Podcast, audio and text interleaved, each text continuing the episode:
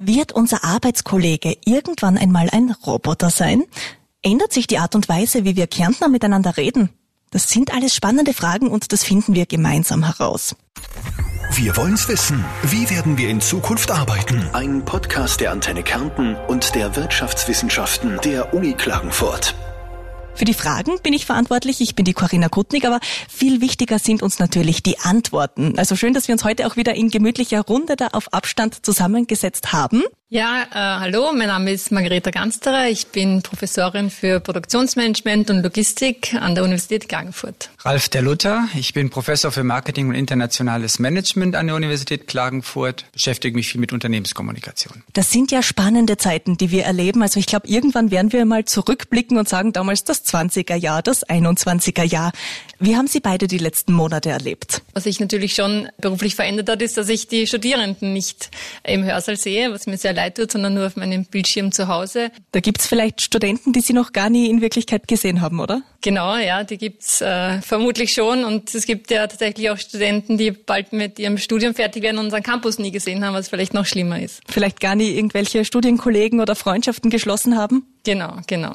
Was sind für Sie beide so die ein, zwei Dinge, die Sie mitnehmen aus den letzten Monaten? Ja, wir haben ja alles online abwickeln müssen, äh, Konferenzen, Meetings und das hat alles sehr gut funktioniert, muss ich sagen. Ähm, die Meetings sind kürzer. Die Frage ist, wie effektiv solche Meetings natürlich sind um, online. Ähm, man ist natürlich nicht so kreativ, der informelle Austausch fehlt, man kann nicht in der Kaffeepause mal kurz etwas reden. Aber ich denke, dass wir, wenn wir versuchen sozusagen auch daraus zu lernen, gleich sehen können, dass äh, wir in Zukunft wahrscheinlich so eine Mischung Mischung aus beiden Formen haben werden. Ja, das sehe ich eigentlich ganz ähnlich. Also was wir gelernt haben, ist, wie sehr unsere Digitalisierung vorangebracht hat, wie aufgeschmissen wir wären sozusagen ohne die digitale Welt. Da denken sich natürlich viele, gut, dass uns das nicht vor 20 Jahren passiert ist oder vor 30 Jahren. Da wären wir wahrscheinlich wirklich aufgeschmissen gewesen. Genau, da hätte die Pandemie noch eine schlimmere Auswirkung gehabt. Ja. Dieses Wort Digitalisierung, das ist für uns alle jetzt dauerpräsent, sage ich mal. Für viele doch ein sehr sperriges Wort. Wie kann man denn Digitalisierung leicht und einfach erklären? Vielleicht auch, wie kann man das Kindern erklären? Es ist eine gute Frage, die gar nicht so leicht zu beantworten ist. Ähm äh, ja, Digitalisierung bedeutet natürlich in erster Linie, dass ähm, sämtlicher Austausch auch in elektronischer, technischer Form stattfinden kann. Vielleicht auch, dass man keine Papierunterlagen äh, mehr hat oder versucht, alles, was man sonst auf Papier abwickeln müsste, versucht äh, jetzt über den Computer abzuwickeln. So würde man es vielleicht äh, Kindern erklären können, was das bedeutet. Und ich nehme mal an, es wird stark in diese Richtung weitergehen. Wird uns da noch eine regelrechte Digitalisierungswelle weiterhin überrollen? Also ich glaube, es kommt viel auf uns zu. Ich hoffe, sie überrollt uns nicht, sondern sie nimmt uns mit sozusagen, weil ich glaube, Digitalisierung bietet viele, viele Vorteile und diese Vorteile gilt es zu nutzen. Es vereinfacht in vielen Bereichen Dinge. Ich meine, man sieht es eben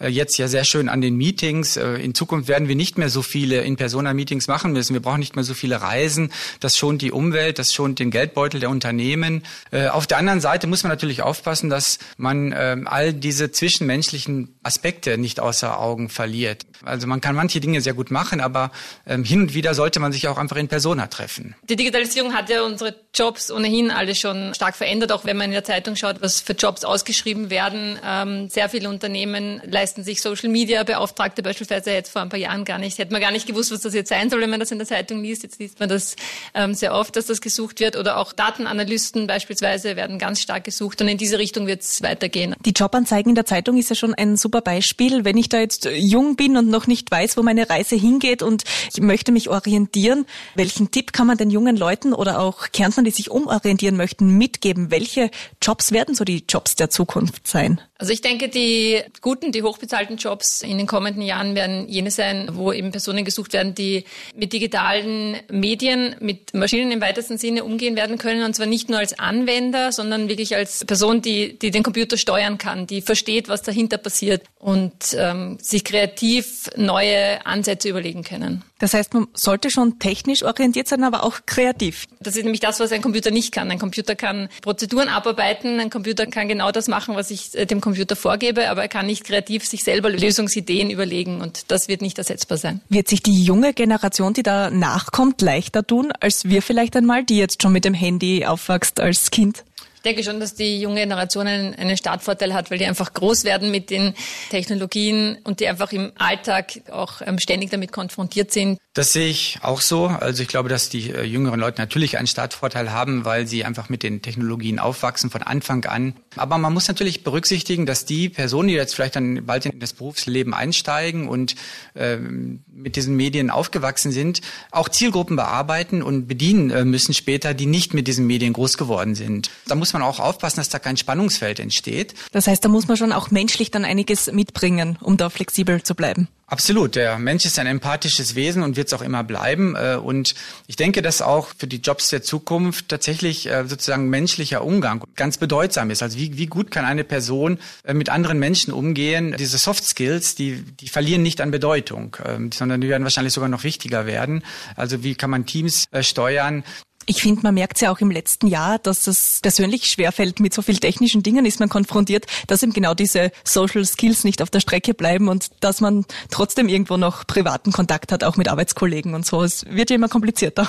Genau, und das wird auch äh, in der Zukunft für Führungspersonen, äh, denke ich, eine große Herausforderung werden, genau diese Balance zu halten. Es gibt Dinge, die können Menschen sehr gut und Computer nicht. Es gibt Dinge, die können Computer besser als Menschen. Und die Führungspersonen in der Zukunft, die müssen diese Balance, wo setze ich jetzt wirklich Menschen Menschen ein, wo setze ich Computer ein und wie interagieren diese beiden miteinander. Und wenn wir jetzt von Computern oder Maschinen sprechen, man, ich habe dann eher so den Laptop äh, im Kopf, der so wie der, der gerade vor mir steht. Aber geht das auch in die Richtung Roboter? Natürlich geht es auch in Richtung Roboter. Roboter gibt es ja schon lange in Produktionsbetrieben. Geht derzeit ähm, mehr in Richtung sozusagen kollaborative Roboter, die, wo wirklich Mensch und Maschine zusammen einfache Arbeiten verrichten können. Und äh, auch genau da hat man genau diese Challenge. Also äh, was lässt man den Roboter machen, was lässt man den Mensch machen und wie interagieren die beiden miteinander? Wo sind die Schnittstellen? Ich glaube, viele von uns haben vielleicht auch so ein falsches Bild von einem Roboter im Kopf. Ich denke noch immer, so wie es früher in amerikanischen Filmen war, Zukunftsfilmen, wo der, der Roboter so eine Haushaltshilfe ist, der halt herumläuft, einen Namen hat. Äh, wie schaut der Roboter aus, den es so gibt? Jetzt es schon? Gibt, gibt ja viele verschiedene Arten von Robotern. Ich meine, ein kleiner Staubsauger, der im Wohnzimmer herumfährt, ist ja auch schon ein Roboter. Ein ganz einfacher. Dann haben wir die großen Industrieroboter, die wir auch schon alle kennen aus der Produktion. Ähm, aber natürlich kann man auch denken an humanoide Roboter, die Sie jetzt angesprochen haben, etwa die in den amerikanischen Filmen auftreten und für die es wahrscheinlich auch viel Einsatzpotenzial tatsächlich gibt. Und ähm, wenn man etwa an Pflege älterer Menschen denkt, ähm, da könnten die zum Beispiel sehr gut unterstützend tätig sein äh, sie können soziale Kontakte vielleicht vorgaukeln an der Stelle, aber es tut der Person, der es vorgegaukelt wird, vielleicht an der Stelle trotzdem gut. Äh, sie kann unterstützen, wenn sie Personen heben kann, ähm, was das normale Pflegepersonal zum Beispiel nicht gut kann. Und das kann auch für den einzelnen Betroffenen einfacher sein. Ähm, also wenn ich jetzt denke, ich wäre ein älterer Mensch und ich ähm, bräuchte Pflege, dann wäre ich nicht böse, wenn das vielleicht auch ein Roboter machen könnte. Würde ich sicher nichts dagegen haben, einfach weil es ja vielleicht auch viele, viele äh, Punkte gibt, äh, wo man gar nicht so gerne Hilfe von anderen Personen annimmt. Können wir uns das so vorstellen, dass da ein Krankenbett ist und da liegt ein älterer Mensch und daneben sitzt der Roboter und hält die Hand? Äh, ja, so kann man sich das vielleicht vorstellen. Ähm, das mag man ethisch hinterfragen und Maschinenethik, Roboterethik ist ja auch ein wichtiges Forschungsgebiet geworden. Auf der anderen Seite muss man immer schauen, welchen Nutzen bringt es auch tatsächlich der Person, äh, der man äh, hilft. Und vielleicht hilft es der Person, wenn dort ein, ein humanoider Roboter sitzt, der die Hand hält und sich unterhält. Das, es, es muss nicht unbedingt ähm, etwas Schlechtes sein oder wenn der Roboter beim Waschen hilft, die Person tragen kann. Das äh, hat sehr viele positive Aspekte. Ich finde, da sollte man versuchen, unvoreingenommen an diese Fragestellung heranzugehen. Im ersten Moment klingt es vielleicht befremdlich, aber natürlich, da fallen dann Schamgefühle zum Beispiel weg oder man muss sich keine Gedanken machen, was sich der andere Mensch jetzt denkt. Richtig, genau. Und das, äh, wie gesagt, also wenn ich mich jetzt in diese Position eines älteren Menschen vielleicht hineinversetzen würde, mm, dann könnte ich mir das ganz gut für mich selbst vorstellen. Ich finde es ja auch äh, spannend, dass wir in diesem Podcast auch die Chance haben, über sowas mal zu reden, weil es sind ja die Dinge, die man einfach selten hört. Man hört immer Roboter, aber so genau im Pflegebereich, da braucht man als Normalo, sage ich mal, ein bisschen jemanden, der einen dahin führt, welche Möglichkeiten es da gibt. War jetzt auch während der Pandemie ein ganz großes Thema in der Logistik. Social Distancing, gerade zu Beginn der Pandemie hatte man gar keine Idee, wie ansteckend das äh, Virus wirklich ist. Und die Auslieferung von Paketen, ob das wirklich der Postbote oder die Postbotin sein muss oder ob da nicht ein Roboter die Pakete ausliefern kann. Also da wurde in der Wissenschaft sehr viel diskutiert darüber, wie man die Paketzulieferungen äh, ohne menschlichen Kontakt äh, abarbeiten kann. Vor allem ich sehe ja, wie viel die Postler zu tun haben. Die wären vielleicht ganz dankbar, wenn da eine zweite Maschine ist, die mithilft. Genau, genau. Wie weit sind wir da beim Stand der Forschung oder wäre das denkbar, dass in Kärnten mal ein Roboter die Post austrägt? Von einem humanoiden Roboter sind wir noch weit entfernt. Äh, das halte ich äh, für sehr futuristisch, sehr visionär. Das steht sicher nicht vor der Tür, aber also jetzt auch während der Pandemie wurden schon in den USA auf äh, Universitätscampus wurden beispielsweise Essen ausgeliefert mit Robotern. Das waren keine humanoiden Roboter, sondern so kleine fahrbare Roboter. Also da sind wir technisch auf jeden Fall schon so weit. In Europa gibt es dazu Pilotstudien, aber ist das noch nicht flächendeckend ausgerollt. Welche Bereiche gibt es da noch, wo Roboter eine große Rolle spielen könnten in den nächsten Jahren? Im Produktionsbetrieb sind ja ohnehin schon Roboter. Ähm, jetzt geht's mehr in die Richtung von Robotern, die eben wirklich mit Menschen interagieren können. Also am Fließband beispielsweise, dass teilweise Personen eben durch Roboter ersetzt werden oder gemeinsam mit Fließbandarbeiterinnen oder Arbeitern eben einfache Tätigkeiten durchführen. Andere Aspekte, die vielleicht ähm, damit zusammenhängen. Ich meine, autonomes Fahren, das ähm, geht ja auch natürlich in die gleiche Richtung. Das muss ja keine Person dort sitzen oder kein Roboter sitzen äh, in einem Auto, das dann ähm, aber autonom fährt. Aber ähm, also auch hier das Wissen Anwendungsbereich. Ich denke, man kann sich wahrscheinlich in vielen, vielen Bereichen Anwendungen vorstellen. Man muss nur kreativ sein und immer überlegen, welche der Tätigkeiten kann ein Roboter tatsächlich gut ausführen oder vielleicht besser ausführen auch als, als ein Mensch. Wie gewinnt man da auch das Vertrauen der Leute? Weil genau Stichwort autonomes Fahren. Jetzt kann man sich es wahrscheinlich schon eher vorstellen als vor zehn Jahren einmal, wenn es geheißen hat, das Auto fährt mit dir.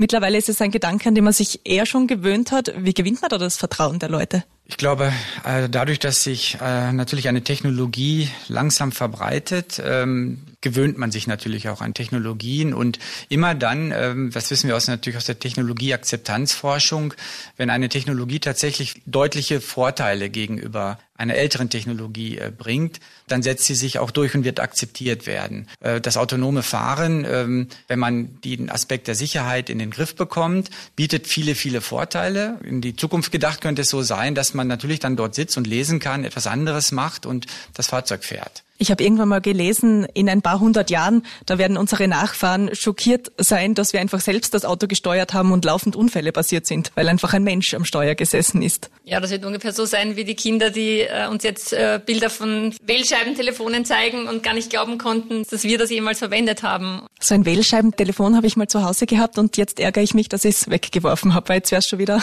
antik oder so. Genau.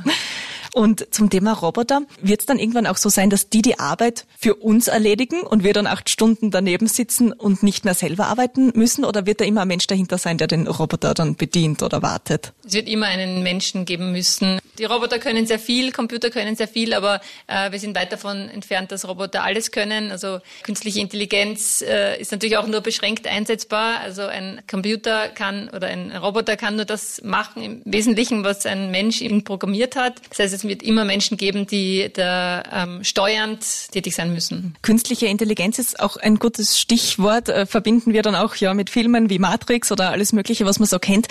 Wenn wir das auch wieder versuchen runterzubrechen und Kindern zu erklären zum Beispiel, was ist künstliche Intelligenz? Also ich würde sagen, künstliche Intelligenz ähm, Kindern erklärt ist, dass man die Computer so weit trainiert, dass sie so agieren wie Menschen, dass sie sich Dinge merken können, dass sie Dinge, die wir ihnen sagen, interpretieren können, Emotionen vielleicht erkennen können und darauf reagieren können. Vielleicht neue Zusammenhänge durchaus auch zu erkennen in sehr umfangreichen Daten, die vorliegen, wo wir als Menschen vielleicht manchmal das Problem haben, das alles zu überblicken. Da hat natürlich ein Computer vielleicht mit Algorithmen äh, manchmal die Möglichkeit, neue Zusammenhänge leichter zu erkennen, weil er viel größere Datenmengen verarbeiten kann innerhalb kürzester Zeit. Müssen wir Angst haben vor künstlicher Intelligenz oder ist das etwas, dem wir positiv entgegenblicken sollten? Also ich habe keine Angst vor künstlicher Intelligenz. Ich finde das eine tolle Weiterentwicklung. Es hat sich auch in den letzten Jahren irrsinnig viel getan auf dem Gebiet, von dem wir alle profitieren. Man muss äh, zum Beispiel so Chatbots, wenn man auf Webseiten von Unternehmen geht, wo man sich nicht mehr mit einer Person unterhält, sondern mit einem Computer, was äh,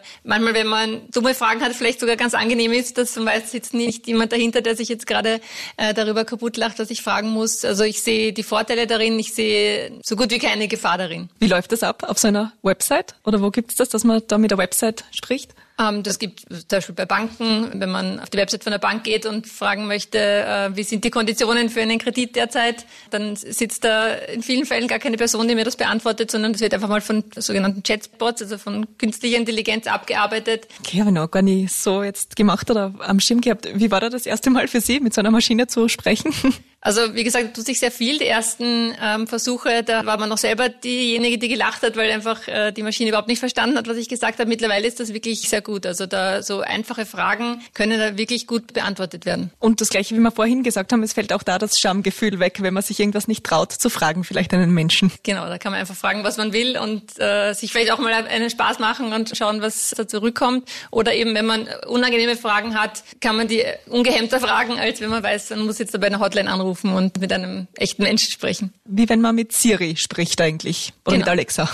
genau haben ja doch auch schon viele Kärntner jetzt zu Hause eine Alexa. Das heißt, das fällt auch alles unter künstliche Intelligenz. Fällt unter künstliche Intelligenz. Es ist, glaube ich, ein Hilfsmittel, das, äh, das vielen Leuten viele Vorteile äh, bringt. Ich meine, viele haben auch noch Bedenken, natürlich, weil es äh, vielleicht die, ein Eindringen in die Privatsphäre ist. Man ist unsicher, inwieweit sozusagen hört Alexa immer mit oder hört Siri immer mit. Ich selbst bin da immer ein bisschen vorsichtig, bin immer froh, wenn eher alles ausgeschaltet ist zu Hause.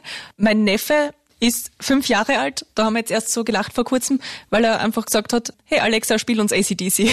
Wo wir dann auch gesagt haben, die Kinder wachsen da so rein und für die ist es ganz normal, mit Alexa zu sprechen, mit einer künstlichen Intelligenz. Das ist es auch. Für die Kinder ist es normal. Auf der anderen Seite muss man den Kindern in Erinnerung rufen, dass man vielleicht doch vorsichtig sein muss, auch welche Informationen man preisgibt. Alexa oder auch an anderen Stellen im Internet oder in sozialen Medien. Welchen Tipp haben Sie da an Eltern? Wie verklickert man das Kindern am besten? Wie erklärt man ihnen, dass dann nicht nur Freunde warten, sondern dass da auch Gefahr gibt? Ja, ich glaube, man muss das äh, regelmäßig ansprechen. Einfach, dass die äh, Gefahr da ist, dass man nicht immer sicher sein kann, wenn man sich im sozialen Netzwerk mit irgendwem austauscht, wer dahinter sitzt tatsächlich. Es gibt ja immer wieder dann auch Fälle, die in den Medien berichtet werden. Ähm, und vielleicht muss man solche Fälle dann auch den Kindern mitteilen, ähm, wo sich einfach Personen für andere ausgegeben haben. Und äh, das ist, glaube ich, ganz wesentlich in der Kindererziehung auch. Vielleicht sollte man auch dazu sagen, dass das Internet nichts vergisst. Ähm, das heißt, wenn einem etwas Unangenehmes passiert ähm, vor Freundinnen oder Freunden, dann irgendwann ist das vergessen, aber das Internet vergisst möglicherweise nie. Und äh, wenn man dann sich vielleicht für einen Job bewirbt, wenn man mal älter ist oder für einen Studienplatz, dann äh, wer weiß, wo diese Informationen dann hingekommen sind. Das ist ja mittlerweile auch gang und gäbe geworden, dass da ein Social-Media-Check erfolgt bei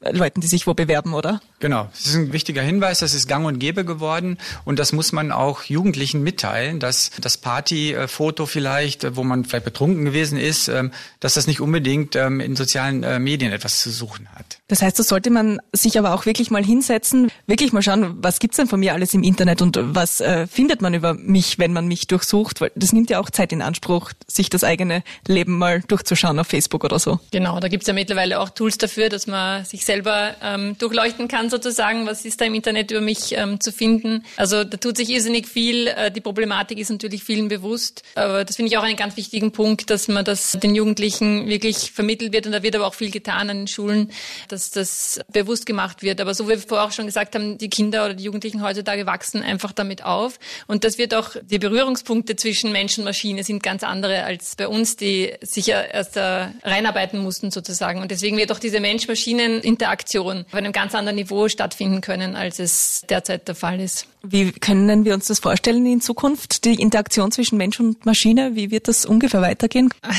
Also äh, die Frage ist schwer zu beantworten, ja, ja weil sie natürlich die Zukunft betrifft. Ähm, also wie gesagt, es wird auch in Zukunft noch weitere einfache Roboter geben, die uns helfen. Der Staubsauger, der Rasenmäher, äh, das sind ganz einfache Interaktionen, die da stattfinden, äh, bis hin zu natürlich humanoiden Robotern, die man sich vorstellen kann, über die wir vorhin auch schon gesprochen haben, die wirklich sehr menschenähnlich zumindest aussehen werden und sich vielleicht auch in weiten Teilen so verhalten können. Ja, im Bereich der Industrieroboter wird wahrscheinlich die Technologie immer ausgefeilter werden. Wird er irgendwann neben mir sitzen, der Roboter, und sagen, er hätte jetzt auch gern ein Cappuccino mit? Ich denke, Zucker? er wird Ihnen den Cappuccino vielleicht holen. Okay.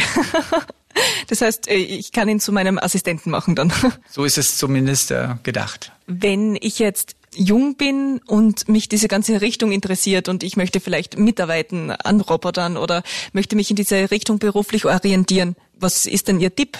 Wie gehe ich das denn an? Das wird sicher in Zukunft wichtig sein, dass man Computermaschinen nicht nur bedienen kann, sondern steuern kann, dass man eben versteht, wie da die Zusammenhänge sind im Hintergrund, welche Daten haben welche Einfluss auf welche Resultate beispielsweise oder in der Produktionsplanung bespreche ich das ja auch mit meinen Studierenden, die müssen zum Beispiel Lagerbestände ausrechnen, welcher Supermarkt soll jetzt wie viel Klopapier auf Lager halten, damit das nicht ähm, ausgeht und äh, die Studierenden äh, beschweren sich dann bei mir, warum müssen wir Lagerbestände ausrechnen, das kann doch der Computer Computer, aber das ist genau mein Punkt. Natürlich kann das der Computer, aber der Mensch muss verstehen, warum das der Computer kann und wie der Computer auf diese Ergebnisse kommt. Das heißt, wenn man in diesem Bereich arbeiten möchte, dann ist natürlich die Empfehlung, ein Studium anzutreten, wo man genau diese Grundlagen unterrichtet bekommt und daraus dann eben die Zusammenhänge versteht und dann im Beruf hoffentlich umsetzen kann. Welche Studienrichtung ist das zum Beispiel? Äh, Betriebswirtschaftslehre. Mhm. Da haben wir auch den Link auf Antenne.at zu allen Studienangeboten der Fakultät für Wirtschaftswissenschaften der Uni Klagenfurt, gleich mal zwischendurch erwähnt. Ja, ich denke, ähm, es gibt wahrscheinlich viele Studienbereiche oder Studiengänge, die ähm, man studieren könnte, wenn man sich für diesen Bereich interessiert. Es hängt davon ab, für was man sich im Konkreten interessiert. Wenn es darum geht, Roboter zu entwickeln, ähm, dann ist man wahrscheinlich mit einem technischen Studium besser aufgestellt. Aber wenn es darum geht, sozusagen äh, Roboter zu managen. Dann ist es ein betriebswirtschaftliches Studium. Wenn es darum geht, zu analysieren, wie ist die Akzeptanz von Robotern bei Menschen, dann auch dort äh, sozusagen beschäftigt sich ja die Betriebswirtschaftslehre mit der Akzeptanz von neuen Technologien. Können wir uns den Chef der Zukunft so vorstellen, dass der ein paar normale Menschen unter sich hat und ein paar Maschinen und schauen muss, wer tut mit wem zusammenarbeiten und wie läuft die Interaktion ab? Ich stelle mir das schon so ähnlich vor, ja, dass ähm, der Chef der Zukunft die Aufgabe haben wird, zu entscheiden, eben wo setze ich Menschen ein, wo setze ich Maschinen ein. Die Maschinen werden nicht seine Angestellten sein, sondern sind dann ein Werkzeug, aber die Entscheidungen werden sein, wie setze ich diese Werkzeuge gut ein und wo setze ich Personen wirklich gezielt ein und wie interagieren die beiden miteinander. Bekomme ich da dann eher Konkurrenz am Arbeitsmarkt oder Unterstützung? Sowohl als auch vielleicht. Das kommt auf den Job an, den man dann machen äh, möchte oder machen kann. Also ich glaube, viele Routinearbeiten lassen sich natürlich gut auch durch Roboter machen und da ist natürlich dann sozusagen eine hohe Ersetzungsgefahr. Wenn es ähm, allerdings ähm, Jobs sind, bei denen es darum geht, etwas zu managen, zu gestalten, kreativ zu sein, dann ähm, ist es eine Kollaboration zwischen dem Roboter und dem Menschen und da nutzt uns der Roboter an der Stelle deutlich mehr. Wenn wir so ein Gedankenspiel starten, wo vielleicht irgendwann mal ein Roboter auf uns wartet, wenn wir zum Beispiel eine Bäckerei hernehmen, wird da irgendwann mal statt der freundlichen Bäckerin, die mich bedient, mir ein Roboter das Zuckerreinkerl geben?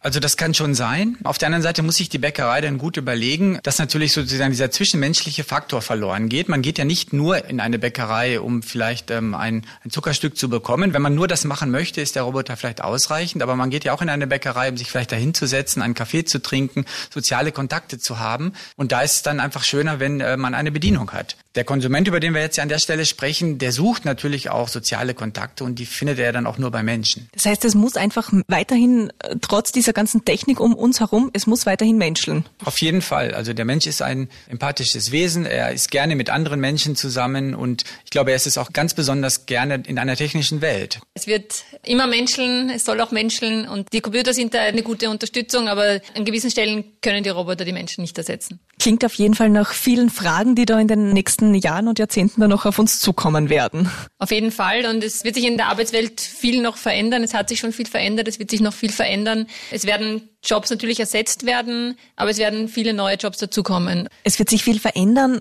auch wie wir miteinander reden, auch unsere Kommunikation. Haben wir vorab schon kurz angesprochen. Was wird sich da ändern? Was wird sich da tun? Wir haben jetzt schon auch vor der Pandemie äh, Veränderungen in der Kommunikation äh, gesehen. Also sehr viel ist verlagert worden in soziale Medien, soziale Netzwerke. Das ist jetzt durch die Pandemie nochmal deutlich verstärkt worden. Also alle sozialen Netzwerke haben sehr stark hinzugewonnen. Und die Art der Kommunikation dort ist natürlich eine andere. Sie ist unpersönlicher, sie ist äh, kürzer. Und das hat auch natürlich für Unternehmen eine wichtige äh, Rolle. Also wenn die Unternehmen äh, an ihre Kunden herantreten möchten, dann müssen sie das verstärkt eben auch über solche Kanäle tun. Das machen sie ja auch inzwischen schon. Aber die Art der Kommunikation ist eben anders. Also der große Erfolg etwa von TikTok hängt zum Beispiel damit zusammen, dass dort eben ganz kurze Videos darstellbar sind. Ähm, und das äh, trifft offenbar genau den Nerv der jungen Zielgruppe. Und deswegen ist es so, dass dieses soziale Netzwerk so stark gewonnen hat in den vergangenen Jahren. Und darauf muss auch ein Unternehmen natürlich dann reagieren, indem es sein Angebot auch in einer ähnlichen Art und Weise präsentiert, insbesondere wenn es eine so junge Zielgruppe erreichen möchte. Ich kann mir vorstellen, dass viele Unternehmen jetzt da sitzen und sich denken, gut, jetzt gibt sowas wie TikTok, da werden kurze Videos ähm, draufgestellt, bei den Jungen kommt's gut an. Rendiert sich das jetzt wirklich für mein Unternehmen in diese Richtung, etwas zu planen, etwas zu tun? Wie sehen Sie das? Es hängt natürlich davon ab, was genau äh, gemacht werden soll, was das Kommunikationsziel ist. Aber wie gesagt, wenn man eine junge Zielgruppe erreichen möchte, ist es sicherlich ähm, ein sehr gangbarer Weg, das über soziale ähm, Netzwerke und soziale Medien zu tun, über etwa über TikTok. Aber ich glaube, es ist ähm, äh, ganz, ganz ganz wesentlich, dass den Unternehmen das auch bewusst ist und sie frühzeitig auch auf solchen Zug aufspringen, Erfahrungen sammeln, damit sie dann das auch nutzbringend einsetzen können. Ich habe auch vor kurzem mal gelesen, dass sich gerade die jungen Generationen oft lieber durch so Videos oder Fotos ausdrücken, als jetzt wirklich durch Worte. Ja, ich glaube, den Trend kann man schon erkennen. Also die, die vielen Videos, die man privat aufnimmt und dann auch hochstellen kann, ähm, ist ein klares Indiz dafür. Die große Anzahl an Selfies, die gemacht wird, das ist auch ein, ein, ein deutliches Indiz dafür. Also die Kommunikation ist sehr viel videolastiger geworden und die gegenwärtigen Prognosen sagen alle, dass sie noch videolastiger werden wird. Also der Trend wird sich noch verstärken. Mhm. Und da müssen Unternehmen an der Stelle auch aufspringen und ihre Botschaften in kurze Videos packen ähm, und dann entsprechend darstellen. Und da sind wir wieder bei der Zeitung, wo dann der Social Media Berater gesucht wird. Genau. Welchen Tipp möchten Sie denn jungen Menschen auch mitgeben, die jetzt vielleicht am Beginn der Arbeitswelt stehen und nicht wissen, was da auf sie zukommt in den nächsten Jahren. Was brauchen sie vielleicht auch an Social Skills, an, an Fähigkeiten? Worauf müssen die jungen Menschen gefasst sein? Ich denke, die jungen Menschen müssen darauf gefasst sein, dass sie sowohl mit Menschen als auch mit Maschinen sehr gut umgehen können. Also dafür sollten sie gerüstet sein. Dafür braucht man das Werkzeug heute. Also es ist nicht nur wichtig, dass man gut äh, programmieren kann oder gut mit Excel umgehen kann, sondern es ist auch wichtig, dass man gut mit Menschen umgehen kann und äh, genau diese Balance zu schaffen und ähm, genau diese Schnittstellen zu Menschen und zu Maschinen zu schaffen. Ich denke, dafür sollten die jungen Menschen sich rüsten. Also nur die Technik wird es auch nicht sein. Also dieses Bild vom Informatiker, der ganz allein im Kammer sitzt, das wird sich sich auch nicht so ganz durchziehen, oder? Nein, wird es sicher nicht. Also ich sehe es genauso wie die Kollegin. Also man äh, muss beides können. Ähm, ich glaube, was man noch ergänzen kann an der Stelle ist vielleicht, dass äh, die jungen Leute sich auch äh, zum Beispiel international ähm, orientieren sollen. Ich glaube, das ist etwas, das gab es in den vergangenen Jahren natürlich auch schon. Das ist aber jetzt nach wie vor der Fall. Aber ein Auslandssemester zum Beispiel machen im Studium, äh, weil die Berufswelt natürlich auch sehr viel internationaler geworden ist. Auch der Austausch international viel einfacher geworden ist. Also ich glaube, das ist auch nochmal ein wichtiger wichtiger Tipp, den man mitgeben soll. Äh, neben den technischen Fertigkeiten, äh, den Managementfertigkeiten, die man vielleicht ähm, erwerben möchte, also euch solche Punkte. Wir wollen es wissen, wie werden wir in Zukunft arbeiten, ist so ein bisschen unser Überthema, unser Überbegriff. Wenn wir uns uns drei zum Beispiel anschauen, jetzt sitzen wir da ähm, auf einem großen Tisch uns gegenüber in einem Raum, die Sonne scheint herein durchs Fenster. In 20 Jahren würden wir gleich da sitzen oder wäre irgendwas in diesem Raum anders? Also wenn ich mir was wünschen darf, dann äh, würde ich denken, wir könnten ruhig wieder so sitzen, weil es eine sehr angenehme Atmosphäre ist ähm, für einen informellen Austausch. Und ja, ich meine, wir könnten das Ganze natürlich auch ähm, virtuell machen, wir hätten es aber auch jetzt schon virtuell machen äh, können. Aber ich glaube, dass es auf diese Art und Weise ähm, angenehmer ist. Den Kaffee haben wir uns heute noch selbst geholt. In 20 Jahren würde die Roboter-Kaffeemaschine daherfahren. Das könnte sein. Das wäre dann ja eh angenehm. Das könnte sein. Und dann erzählt uns die Robotermaschine noch, wie es ihr heute geht und was sie heute schon alles erledigt hat. Das heißt, ein Mikro müssen wir dann mehr aufstellen in 20 Jahren? Genau. Und sonst wird aber hoffentlich ziemlich viel auch so bleiben, wie es ist. Genau, so soll es bleiben. Wir wollen's wissen. Wie werden wir in Zukunft arbeiten? Ein Podcast der Antenne Kärnten und der Wirtschaftswissenschaften der Uni Klagenfurt.